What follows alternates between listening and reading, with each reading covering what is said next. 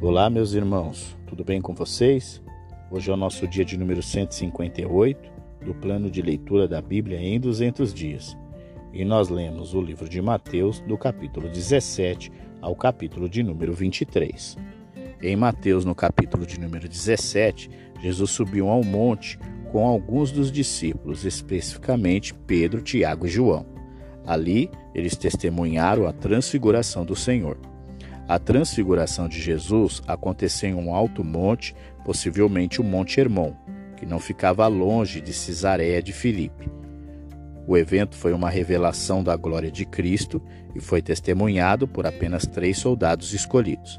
Ao vir ao mundo como ser humano, Jesus deixou sua glória divina de lado, mas agora ele reapareceria brevemente através de um corpo humano. Isso deu uma indicação da glória que ele receberia depois de terminar a obra que veio fazer. Moisés e Elias apareceram com Jesus durante a sua transfiguração, possivelmente para simbolizar que a lei e os profetas encontraram seu cumprimento nele. Ele era aquele para quem todo o Antigo Testamento o apontava. Eles conversaram com Jesus sobre sua morte iminente, confirmando o que Jesus havia dito recentemente aos apóstolos.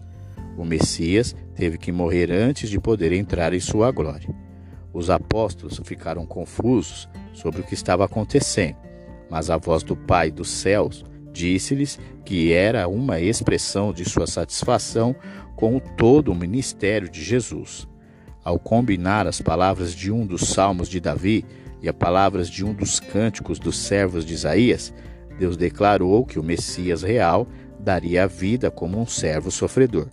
Este Messias também era profeta de Deus e as pessoas deveriam ouvir a sua mensagem. Quando a transfiguração terminou e a aparência de Jesus voltou ao normal, ele novamente disse aos apóstolos que eles ainda não deveriam revelar o que haviam aprendido. A visão de Elias levou os apóstolos a perguntar se Elias viria antes do Messias e se Jesus era o Messias, porque Elias ainda não tinha vindo. Jesus respondeu que João Batista era o Elias prometido, mas assim como as pessoas rejeitaram o precursor do Messias, também rejeitariam o Messias. Enquanto a fé dos três apóstolos na montanha estava sendo fortalecida, a fé dos outros nove, na planície abaixo, estava falhando. Eles não conseguiram curar um menino que sofria de ataques repentinos, que o tornavam incontrolável. Depois das experiências celestiais na montanha, Jesus sentiu a frustração de trabalhar em um mundo cheio de falhas humanas. No entanto, ele não desprezou a fé incerta que o pai do menino expressou, e ele rapidamente curou o menino. O motivo do fracasso dos discípulos foi sua falta de fé. O que eles precisavam não era de uma grande quantidade de fé, mas do tipo certo de fé. Eles precisavam de uma fé que dependia completamente da capacidade limitada do Deus Todo-Poderoso e que se expressasse por meio de oração sincera. Jesus estava hospedado na casa de Pedro em Cafarnaum quando os oficiais judeus vieram coletar o imposto anual do templo, de meio ciclo por pessoa. Jesus disse a Pedro que ele e seus discípulos não precisavam mais pagar o imposto do templo. Agora que o Messias havia chegado, o templo de Jerusalém havia perdido sua importância. Deus agora habitava em um novo templo, os discípulos do Messias. Eles eram o povo de Deus, e assim como um rei não cobra impostos de sua família, Deus também não. No entanto, os oficiais judeus não entenderam isso. Então, em vez de criar maus entendidos, Jesus concordou em pagar o imposto. Em Mateus capítulo de número dezoito, é, os discípulos do Senhor queriam ser pessoas importantes no reino dele. Apesar da declaração de Jesus aos seus discípulos que estavam caminhando para o sofrimento humilhante e a morte, eles estavam discutindo entre si quem teria um importante lugar em seu reino. Jesus os repreendeu, explicando que o caminho para a grandeza espiritual era escolher o lugar mais baixo e servir aos outros. Para entrar no reino de Deus, as pessoas deveriam aceitar humildemente que não tinham mais status do que uma criança. Receber a Cristo não se preocupa com o prestígio, como no caso daqueles que recebiam um rei terreno. Era um ato humilde, como de receber uma criança pequena. Se as pessoas queriam ser discípulos de Jesus, não deveriam desprezar aqueles que pareciam fracos e insignificantes. Na verdade, eles deveriam tomar medida severa contra si mesmos para removerem de suas vidas qualquer coisa que pudesse fazer com que seguiam seus próprios desejos em vez de se submeterem a Jesus. Desejos erra- errados impediam as pessoas de receber Jesus e levavam apenas para o inferno. Deus testaria e purificaria os discípulos, mas se eles quisessem ser úteis para Ele em, la- em levar as pessoas a Jesus, eles deveriam parar de brigar e se certificar que eram puros de coração. Os discípulos de Jesus deveriam ter uma preocupação amorosa pelos fracos, desamparados e perdidos. Eles não deveriam querer que ninguém perdesse sua salvação. Eles deveriam amar os outros e não agir como aqueles que tentaram impedir um homem de expulsar demônios em nome de Jesus, porque ele não pertencia ao grupo dos apóstolos. O homem temia a Deus e Deus o usou para livrar as pessoas do poder do mal. Ele não era um inimigo de Jesus e os apóstolos não deviam desprezá-lo ou impedi-lo em sua obra. Se as pessoas fizerem atos de bondade para com os outros e os fizerem com os motivos certos, Deus os recompensará. Não importa quão insignificantes sejam esses atos. Os discípulos de Jesus deviam estar prontos a perdoar os seus irmãos que pecaram contra eles, mas também deveriam se preocupar para que os ofensores percebessem que seus, que seus pecados se afastaram deles. Em cada caso, o crente deveria ir ao ofensor em particular e apontar o erro, para que as pessoas pudessem ser espiritualmente ajudadas. Se isso falhasse, dois ou três outros deveriam ser chamados, em primeiro lugar, para se certificar de que o ofensor é de fato culpado, e em segundo lugar, para apelar para a reconciliação. Se isso também falhar, toda a comunidade de crentes deve apelar para o ofensor. Se ainda não houver mudança, os crentes devem tratar o ofensor como se não fizesse mais parte da sua comunhão, embora também devam desejar o arrependimento e a restauração da pessoa. Deus deu ao seu povo a responsabilidade de lidar com tais casos, e eles devem descobrir a vontade de Deus e cumpri-la. Se quiserem ter certeza de suas ações, É, e carregar as autoridades de Deus, eles não poderiam agir com pressa ou com preconceito pessoal. Eles tinham a garantia de que Jesus, que ao falar e orar sobre o assunto, eles estariam com eles, silenciosamente dando a sua orientação e ajuda. Pedro perguntou quantas vezes os seguidores de Jesus deveriam perdoar antes de realizar a ação severa que Jesus havia acabado de descrever. A resposta de Jesus mostra que a ação severa não pretendia ser uma alternativa ao perdão. Os crentes não agem contra os ofensores por despeito, mas por preocupação com o bem espiritual dos ofensores, independentemente de quantas vezes os ofensores cometam de forma errada. Os crentes ainda deveriam perdoá-los. Para ilustrar esse ponto, Jesus contou uma história.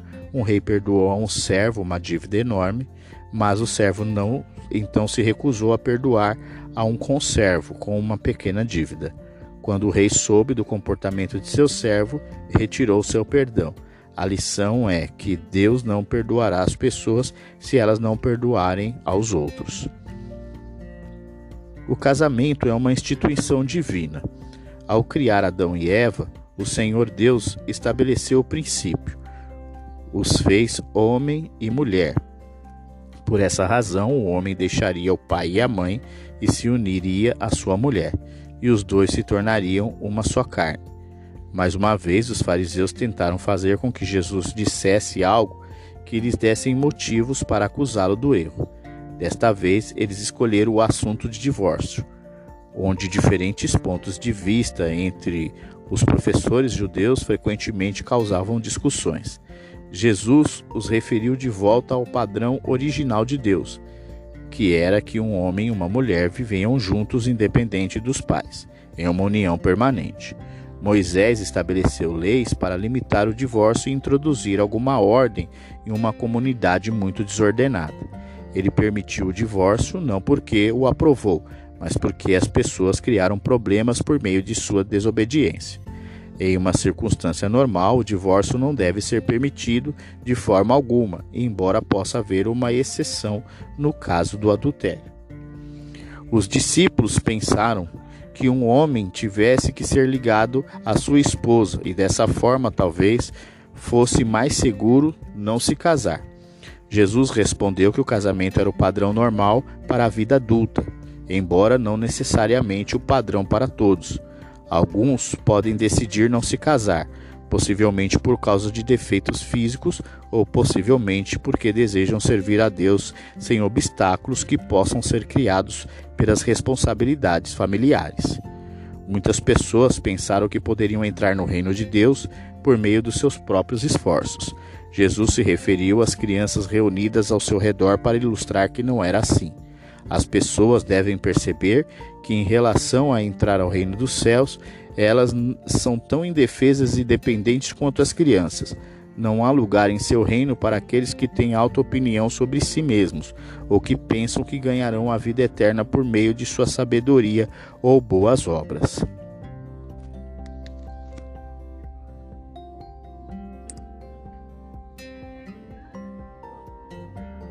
Um jovem rico veio a Jesus e perguntou que as ações especiais ele deveria fazer para ganhar a vida eterna.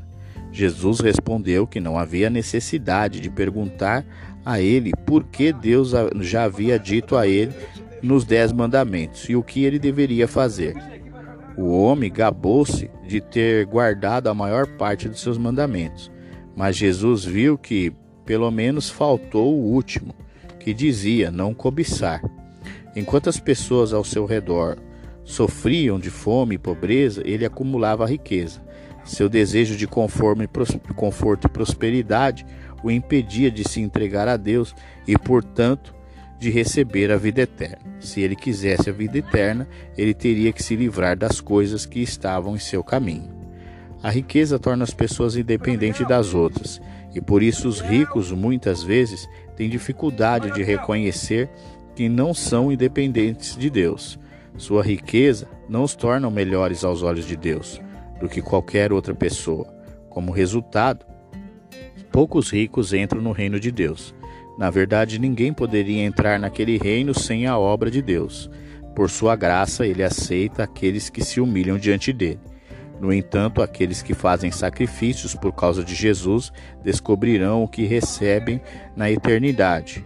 É incomparavelmente maior do que qualquer coisa que possam ter pedido no mundo atual. Eles podem ter que sacrificar riquezas, status, famílias ou amigos, mas na era por vir, eles reinarão com Cristo. Em Mateus capítulo de número vinte, o Senhor Jesus comparou Deus Pai ao dono de uma vinha que contrata trabalhadores para o seu cultivo. O propósito de Jesus ao contar essa história era ilustrar o que ele acabara de dizer a despeito do presente inesperado de Deus para aqueles que no momento parecem estar em desvantagem. Ele não estava estabelecendo regras para salários e empregos, mas dando uma ilustração da graça de Deus. O Deus soberano tem a pena de um mundo necessitado e generosamente dá a sua salvação a todos os que aceitam a sua oferta. No início do dia, um proprietário de terras contratou pessoas para trabalhar em sua vinha por um salário acordado. Em vários estágios do dia, ele contratou trabalhadores adicionais e no final do dia pagou-lhes o salário. Quando aqueles que trabalharam o dia todo descobriram que o proprietário pagava aos atrasados a mesma quantia que ele pagava a eles, reclamaram.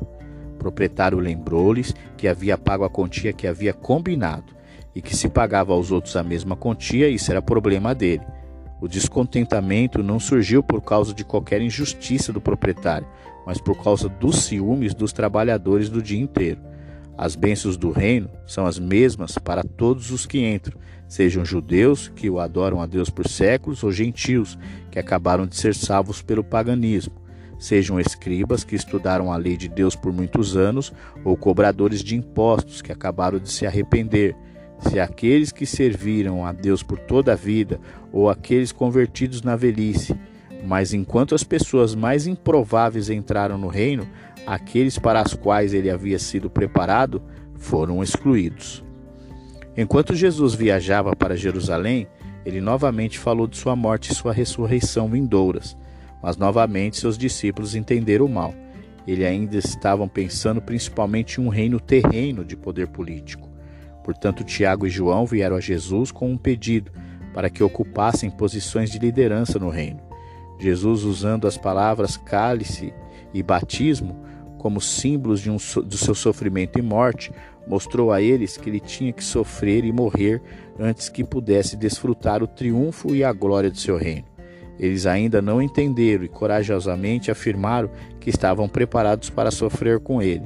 Jesus respondeu que eles realmente sofreriam por causa dele, mas sua posição no reino dependia apenas do Pai, e ele não mostrou nenhum favoritismo. Querendo estar à frente dos outros apóstolos, Tiago e João provavelmente tinham Pedro em mente, mas todos os outros apóstolos ficaram zangados quando descobriram o que haviam acontecido.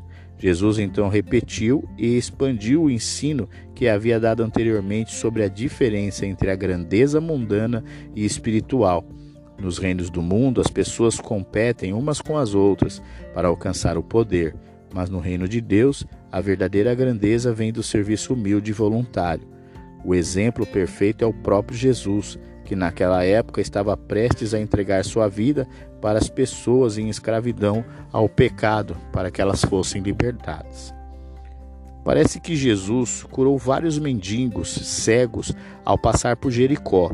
Os homens estavam decididos a atrair a atenção de Jesus e gritaram em alta voz, dirigindo-se a ele por seu título messiânico, filho de Davi. Jesus chamou os homens e, embora viessem claramente, Embora visse claramente a necessidade deles, perguntou-lhes o que queriam. Ele queria que eles declarassem sua fé com ousadia e assim o fortalecesse. Em resposta à expressão de fé deles, Jesus o curou.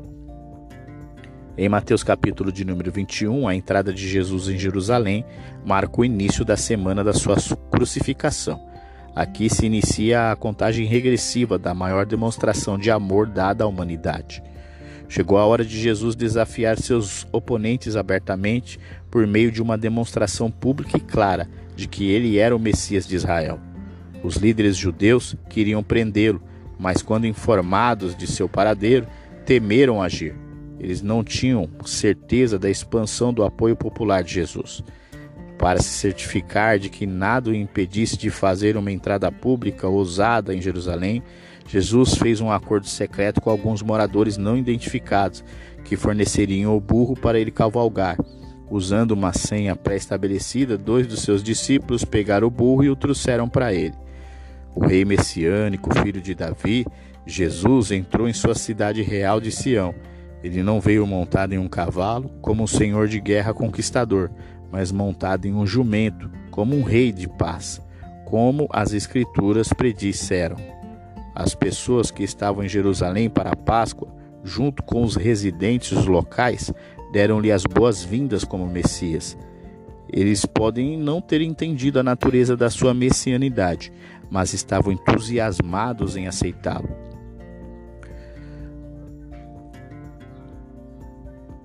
Na época do Novo Testamento, as duas expressões usadas, salva-nos e hosana, juntas tornaram-se uma declaração de louvor a Deus pelo Messias prometido. Os fariseus ficaram irritados com as boas-vindas que Jesus recebeu e, sem sucesso, tentaram persuadi-lo a silenciar o povo.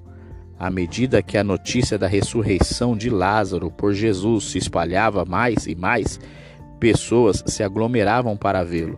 O que os fariseus mais temiam estava acontecendo diante dos seus olhos.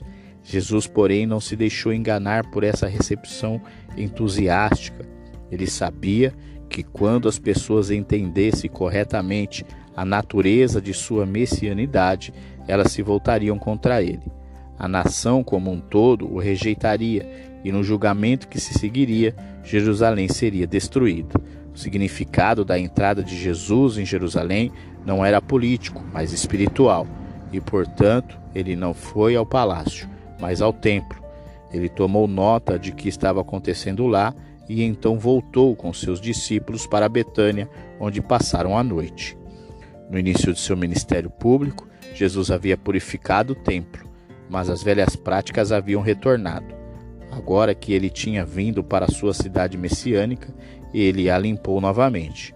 Por sua ação, ele mostrou o julgamento de Deus sobre aqueles que haviam esquecido o verdadeiro propósito dos exer- dos exercícios religiosos e os usavam principalmente para ganhar dinheiro. Deus ficou muito satisfeito com a ação de Jesus em curar os cegos e aleijados do que com toda a atividade religiosa dos judeus. Até mesmo as crianças viram o valor da ação de Jesus e gritaram seus louvores de acordo com isso. As autoridades do templo ficaram furiosas com o tal comportamento das crianças no templo, mas Jesus respondeu que as crianças viram claramente que os líderes religiosos não podiam é, a saber que Jesus era o Messias. Novamente, no final do dia, Jesus voltou para Betânia. De manhã, enquanto Jesus e seus discípulos caminhavam de Betânia de volta a Jerusalém, eles passaram por uma figueira, que Jesus viu como um símbolo da nação judaica. Ele foi até a figueira em busca de frutas, mas não encontrou nenhuma. Da mesma forma, ele veio para a nação judaica em busca de frutos espirituais, mas apesar de todos os seus sinais exteriores de religião, espiritualmente não produziram frutos para Deus. Fazendo com que a figueira secasse, Jesus ilustrou o julgamento que cairia sobre a nação, que depois, sobre a nação, e depois que ela finalmente rejeitasse o seu Messias. O incidente também foi uma lição sobre a eficácia da oração. Quando as pessoas fazem pedidos a Deus, devem ter a fé inegável naquele a quem oram e a atitude de perdão para com os outros. Quando Jesus voltou ao templo, os líderes religiosos judeus vieram para prendê-lo com uma pergunta. Eles esperavam encontrar algo em sua resposta que os capacitasse a apresentar a sua acusação civil ou religiosa contra eles. Eles perguntaram-lhe com que autoridade ele agia da maneira que agia, particularmente ao derrubar as práticas estabelecidas no templo judaico. Em vez de responder diretamente, Jesus ajustou a pergunta e voltou para os líderes religiosos, para, para quem fosse eles, para que fossem eles que encontrassem dificuldades em responder. Ao fazer isso, Jesus não estava tentando evitar dizer a verdade, mas tentando fazê-los ver a verdade. Se eles lhe dessem uma resposta correta à sua pergunta, eles teriam a resposta para a sua própria pergunta. A pergunta de Jesus dizia a respeito à autoridade de João Batista.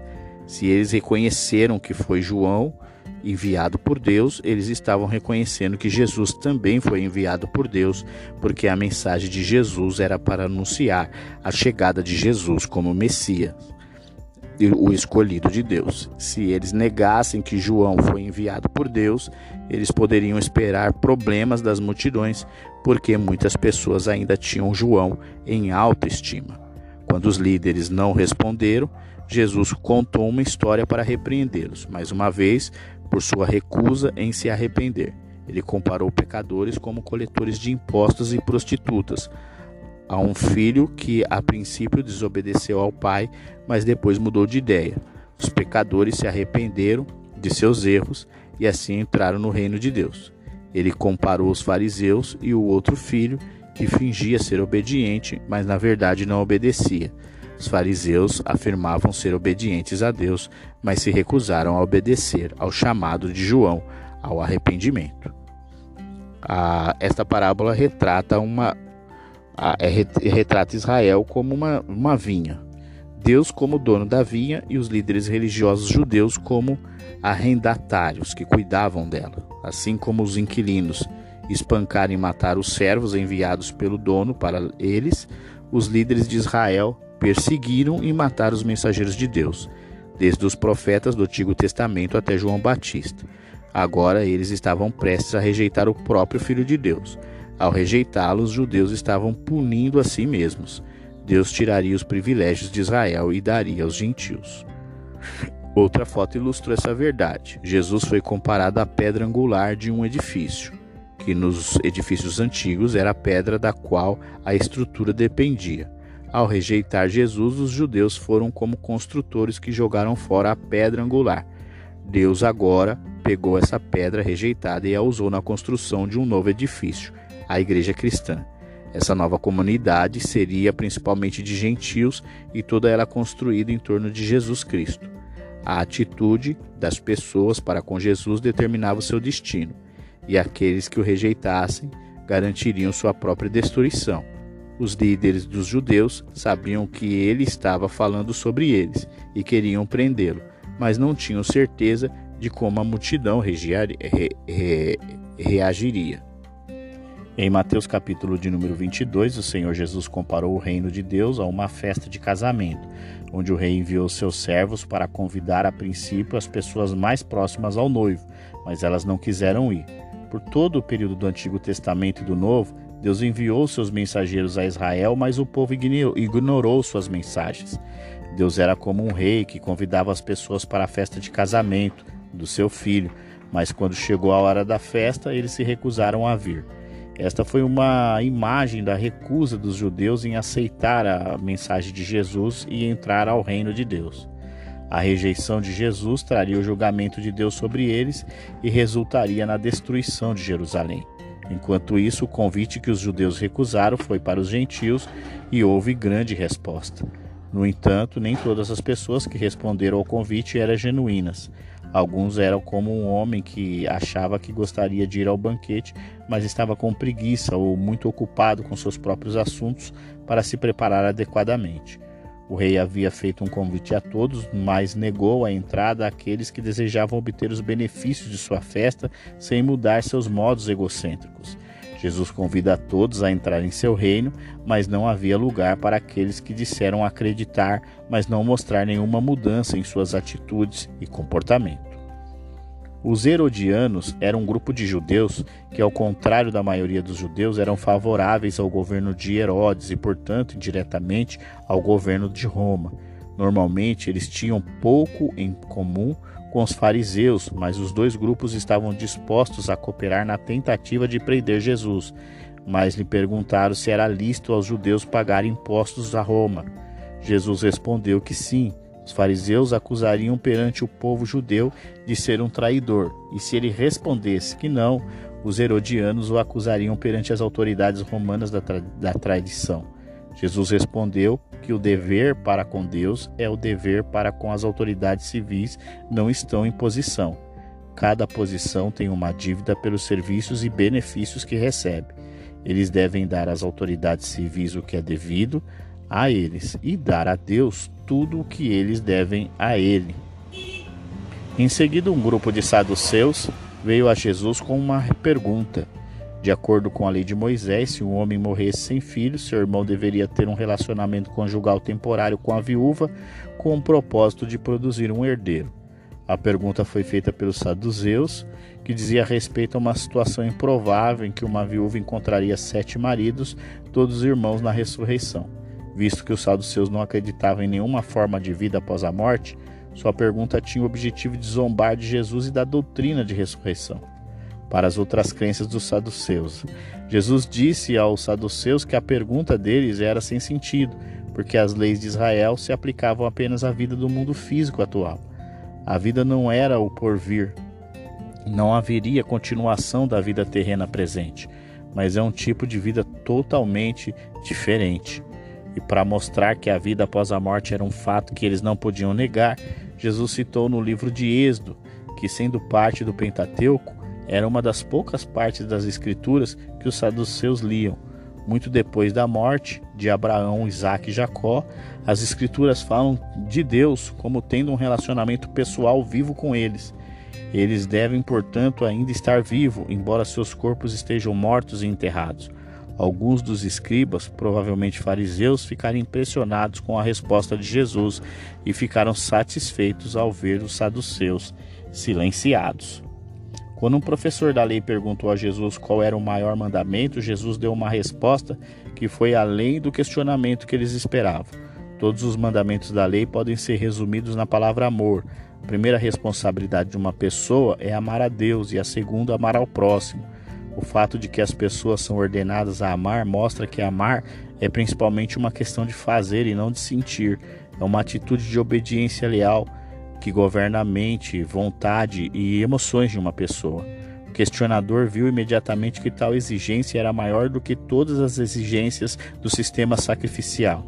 Ele percebe que Deus exigia mudança no coração das pessoas mais do que obediência formal às leis cerimoniais. Ele começou ao ver que muitos dos judeus não conseguiram ver e que, ao fazer isso, fez um progresso definido em direção ao reino de Deus. Algumas das perguntas que os oponentes de Jesus lhes fizeram não eram importantes, até mesmo sem sentido, e agora fez a eles a pergunta realmente importante: qual era a sua visão do Messias? Os judeus entendiam que o Messias era o filho descendente de Davi, mas pensavam nele quase exclusivamente como uma figura política que governaria Israel em uma época de ouro. Jesus queria mostrar que essa visão estava inadequada. O Messias era muito mais que o filho de Davi. Jesus encaminhou seus ouvintes ao Salmo cento e dez, um salmo que os judeus de sua época consideravam messiânico. O salmo havia sido escrito mil anos antes, para ser cantado pelos cantores do templo em louvor ao rei Davi, depois que ele conquistou Jerusalém e estabeleceu seu trono lá. Mas as pessoas que escreveram as palavras foi o próprio Davi, e como Jesus apontou, eles foram escritos sob a inspiração do Espírito em louvor ao Messias. Isso significa que as palavras iniciais do Salmo, onde os cantores do templo expressaram homenagem a Davi, chamando-o de meu Senhor, foram as mesmas palavras com as quais Davi expressou a homenagem ao Messias. O Messias, que todos sabiam ser descendentes de Davi, também era o Senhor de Davi. O Messias não era apenas uma figura terrena, mas também uma figura divina.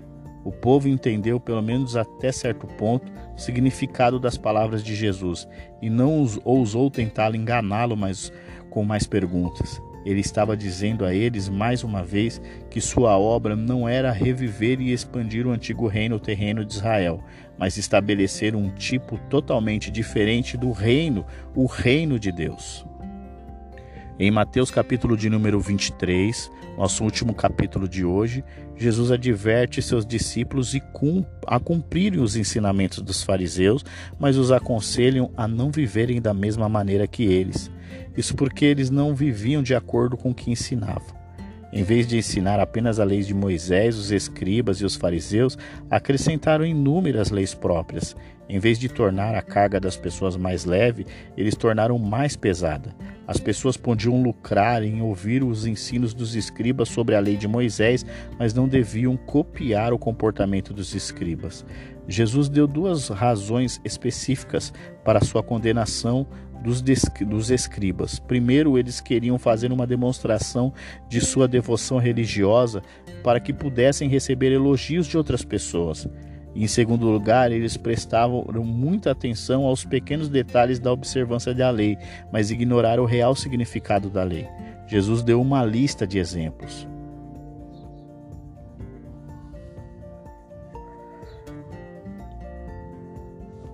Em reuniões públicas, os escribas tentaram obter os assentos mais importantes, adoravam a sensação de status quando seus alunos o cumprimentavam respeitosamente em público. Jesus os repreendeu com a lembrança de que o único mestre, pai, mestre verdadeiro era Deus, e ele humilharia aqueles que tentassem se tornar grandes.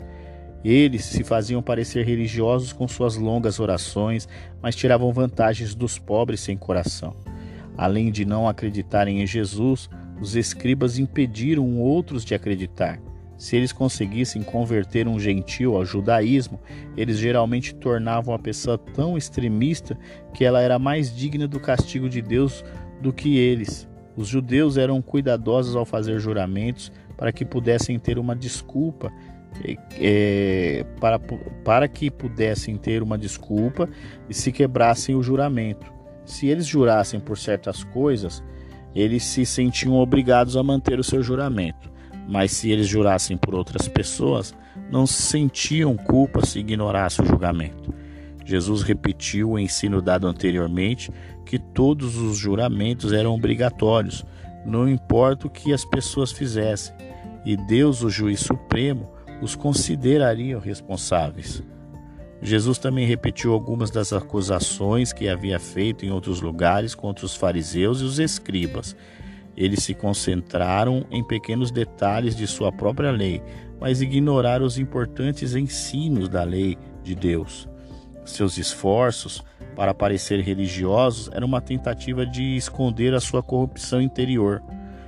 Como seus ancestrais, eles não ficariam satisfeitos até que matassem todos os mensageiros de Deus. Eles iriam até matar o próprio Messias.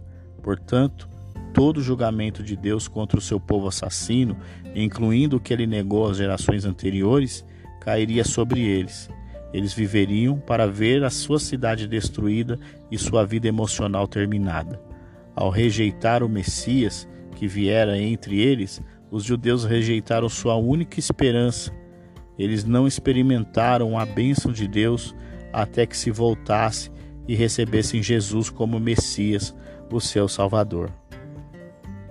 E assim nós concluímos o nosso dia cento e cinquenta e oito do plano de leitura da Bíblia em duzentos dias.